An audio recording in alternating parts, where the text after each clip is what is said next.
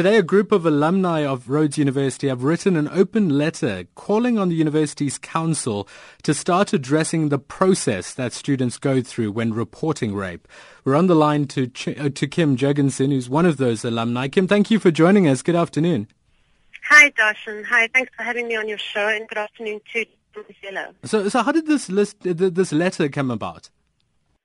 Well, the letter came about, I think, as all South Africans, we are concerned about what's happening on our campuses.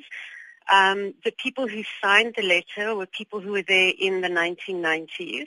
Most of those people were activists on some level or another. Um, and we're concerned, concerned citizens. And we wanted to send a message to the students, but also to management that we support initiatives that are taking place and that we think it's really important that the parties sit down and that management hears the crisis that students are feeling that they are in. Mm, I mean, you, you note in the letter Rhodes doesn't have to be a, a microcosm of, of, of South Africa. What was the point about that? So the point about that, you know, Dhashen, there was a study done in the United States in the 1980s, and um, the author found that um, universities were an ideal ground for sexual violence, much like the military and prisons, because they create their own culture and their own norms and practices. Now, what we say is we recognize that there are problems, that we live in a patriarchal society, that there are huge amounts of discrimination against women in all strata of society. But what we are saying is in a place, particularly a place like Rhodes University, which is a small campus in a university town, perhaps that what is normal could be different. So perhaps we could be the leading institution to say we are going to create the new normal. And we believe that there are some, what you may want to call some low-hanging fruits, for example, that can start to be addressed immediately, that the university management, in conjunction with the other players, can say, what are the immediate steps that we can take? And maybe Rhodes is going to be the leading university, not just in the country, because this is not just a South African problem. This is a problem around the world. And maybe Rhodes doesn't have to be a microcosm. Maybe now Rhodes can be a leader in changing the conversation and also in changing the experiences of young women on our campuses. I, I, just want to quote something from your letter. You say here, young women protesting topless can hardly be regarded as a threat to anyone's safety. You wanted to see an alternative from the Vice Chancellor, who I'll remind our listeners is, is listening into this interview. We'll speak to him right after you, Kim. What would you have rather seen as an action from the university or even from the Vice Chancellor to, to these young women that were protesting about a very horrific thing in our society, rape? Mm. So there's a couple of things, Dhashen. One of the things is we, we heard um, reports, even on this radio station, the reports were coming up saying students at Rhodes University are on the rampage again. And we're concerned that the story is being played out as if these students are misbehaving, that this is what the issue is. It's an issue of misbehavior. What we'd like to see, and we do believe that the Vice Chancellor has the best of intentions, and what we're reading in the media is that the Vice Chancellor is committed to a process that he has set up task teams, and we applaud him for that. It's an incredibly difficult issue to deal with.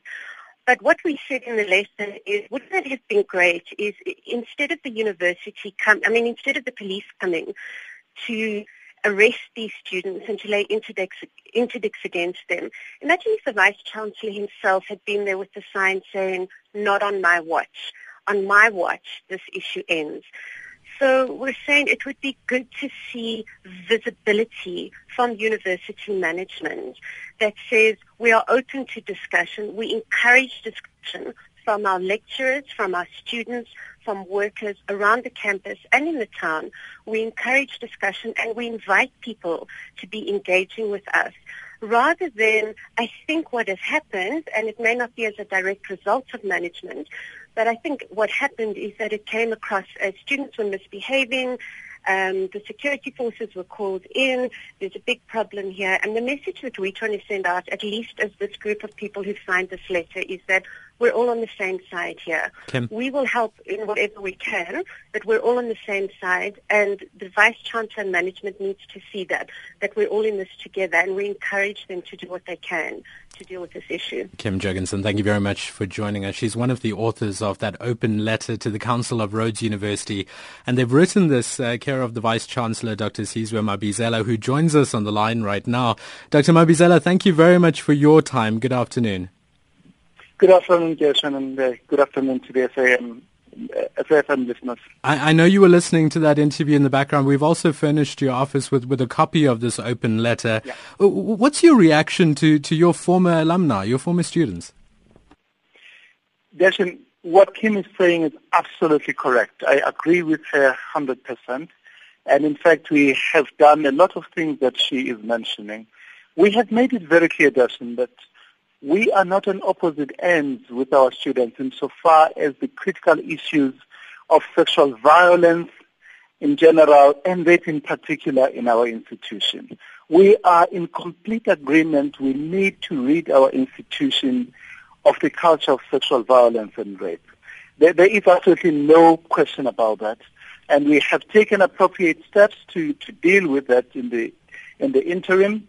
Um, any student who has a complaint of sexual violence can report at the Legal Resources Center. They have offered their assistance and they are assisting two students at the moment. We have committed to using external prosecutors so that we can effect justice as expeditious as possible. We have clearly indicated our commitment that we need to create a safe, secure, supportive and empathetic environment for the survivors of these horrendous crimes. And we are doing that. We are increasing the capacity of our harassment office.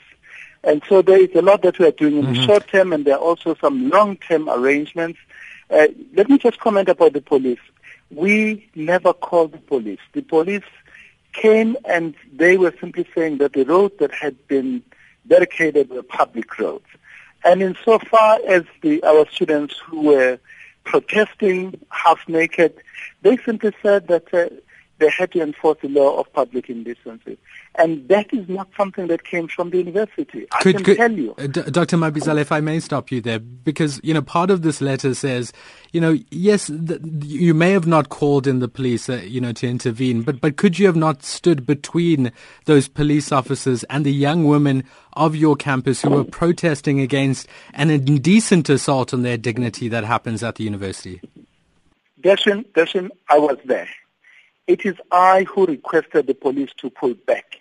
They were ready to um, to enforce the law, and I asked them to pull back. And, and the reason that nothing happened, particularly on that day, was precisely because I stood between my students and the police, and I engaged the police, and I said to them, our students were protesting peacefully. Could you please pull back? And so uh, I can really tell you that on our side, we have already sided with our students. We must make sure that they are protected in any situation, Dhashen. Of course, you, have you know you've formed an interim task team to, to deal with these policies around sexual misconduct, but also the reporting of, of rape and sexual assault at the campus. Yeah. What's the latest on that, Dr. Mabizela? That task team is, is hard at work, and it has had two public meetings already to finalize the terms of reference and their mandate. They are looking more comprehensively on our on our systems and structures because, Dhashen, it is absolutely critical that we support our students. Those who come forward and want to report cases of sexual violence and, and, and raping, we, we must be sure that uh, we are able to provide them with the necessary counseling, with the necessary support, and that we are able to assist them in marshalling enough evidence so that a rapist can be nailed and can be prosecuted to the full extent of the law and is removed from the face of our of our society. Mm-hmm. For us, one rape is just one rape too many. And I said before that we are a microcosm of our society, but I believe as an institution of higher learning, we can show the way, and it is my wish that Rhodes University can become the world leader in dealing with issues of sexual violence in general and rape in particular.